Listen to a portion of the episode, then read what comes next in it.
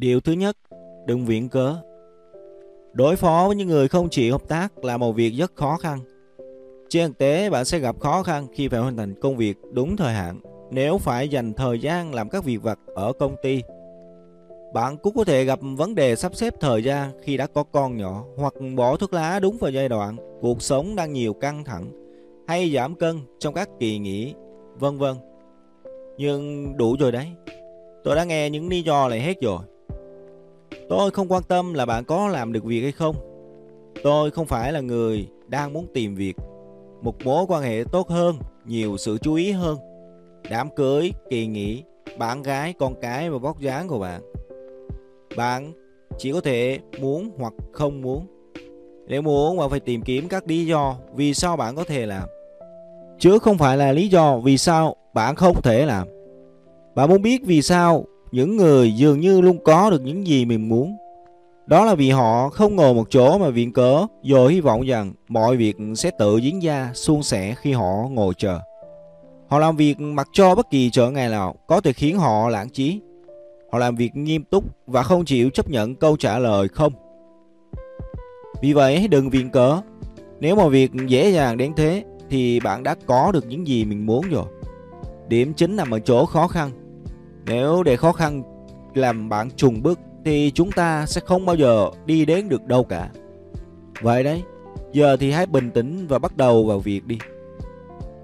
Điều thứ hai là bạn cần phải suy nghĩ tích cực. Điều vừa rồi hẳn là cho bạn thấy hậu quả của lối suy nghĩ tiêu cực. Đó là nó chẳng đưa bạn đi đến đâu cả. Nếu mục tiêu của bạn là rất to lớn, quan trọng, khó khăn hoặc đáng sợ thì thách thức lớn nhất của bạn có lẽ là mở tâm lý. Hầu hết các mục tiêu trên thực tế đều có triển vọng sẽ thực hiện được. Nhưng nếu bản thân bạn dễ bị thất vọng thì khả năng bạn đạt được mục tiêu sẽ giảm đi đáng kể. Thậm chí có khi bạn còn không bao giờ bắt đầu.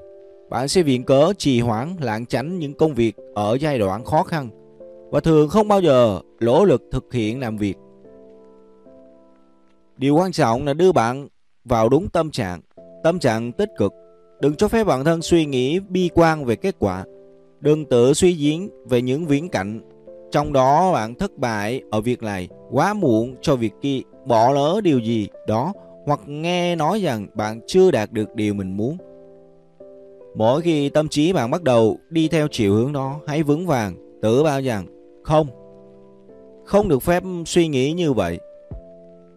Thay vào đó hãy suy nghĩ về mục tiêu của bạn, xem xét tất cả những gì bạn đã có, nhìn lại xem mình đã đi được đến đâu và nghĩ đến cảm giác hạnh phúc khi thực sự đã đạt được điều mình muốn. Hãy tự nhắc bản thân nhớ lại những lần bạn và người khác có được những gì mình muốn, mặc cho mọi thách thức hoặc trở ngại, rồi liệt kê tất cả các lý do vì sao bạn sẽ thành công. Suy nghĩ tích cực không phải là điều mà chỉ những người lạc quan mới làm được. Ngược lại, họ lạc quan bởi họ chọn lối suy nghĩ tích cực. Điều thứ ba, đừng chơi với những người nói không.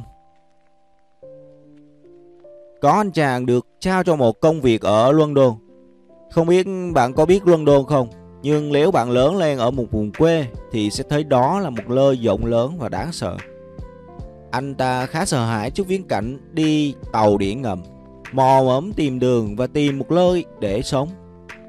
Nhưng công việc này chính là mong ước của anh ta, vì vậy anh ta rất hào hứng. Nhưng anh ta chỉ hào hứng cho đến khi về nhà và nói chuyện với bạn thân của mình. Bạn của anh ta rất lo lắng. Cậu sẽ chịu đựng những chuyến tàu điện đông nghẹt người như thế nào? Cậu sẽ sống ở đâu? Cậu sẽ không bao giờ nhớ lỗi đường. Nếu không đủ tiền để trang trải cuộc sống thì sao? luân đôn rất đắt đỏ.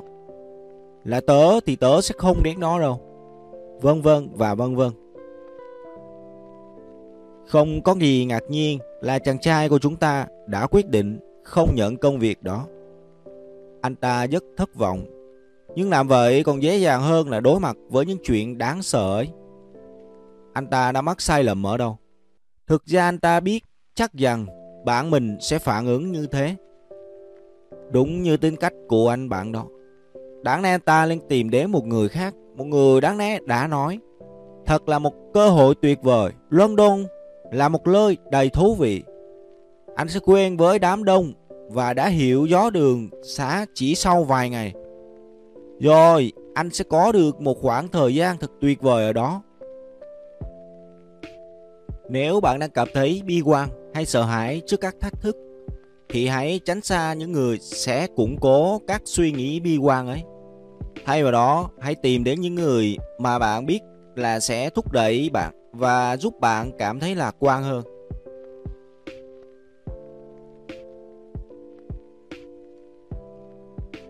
Tin tưởng ở bản thân Lòng nhiệt tình, lạc quan, suy nghĩ tích cực Tất cả đều dễ lây lan. Bạn biết rõ điều này. Vì vậy, bạn hãy tận dụng nó. Hãy tin tưởng bản thân mỗi khi bạn bước vào một căn phòng nào đó. Rồi người chuẩn bị nói chuyện với bạn cũng sẽ tin tưởng bạn. Và khả năng cao hơn gấp 10 lần rằng họ sẽ đồng ý với bất kỳ điều gì bạn nói. Những vấn đề không chỉ nằm ở chỗ người khác nhìn nhận bạn thế nào, Mà còn là cách bạn nhìn nhận bản thân của mình. Đúng vậy, hãy quay về chủ đề quan điểm Nếu bạn tin rằng bạn xứng đáng, Có khả năng và có thể đạt được mục tiêu, Kiếm đủ tiền để mua nhà, Cải thiện mối quan hệ, Sở hữu một chiếc Ferrari Hoặc trở thành một người ít âu no hơn, Thì bạn sẽ khiến nó trở thành hiện thực. Lòng tin vào bản thân sẽ thúc đẩy bạn đến với thành công. Mà đáng lẽ, bạn đã không có cơ hội đạt được. Nếu cứ nghĩ rằng mình sẽ thất bại Tin tưởng vào bản thân không chỉ mang lại động lực cho bạn mà thực tế sẽ thay đổi kết quả. Nếu bạn tin vào điều đó, tất nhiên điều đó sẽ có được.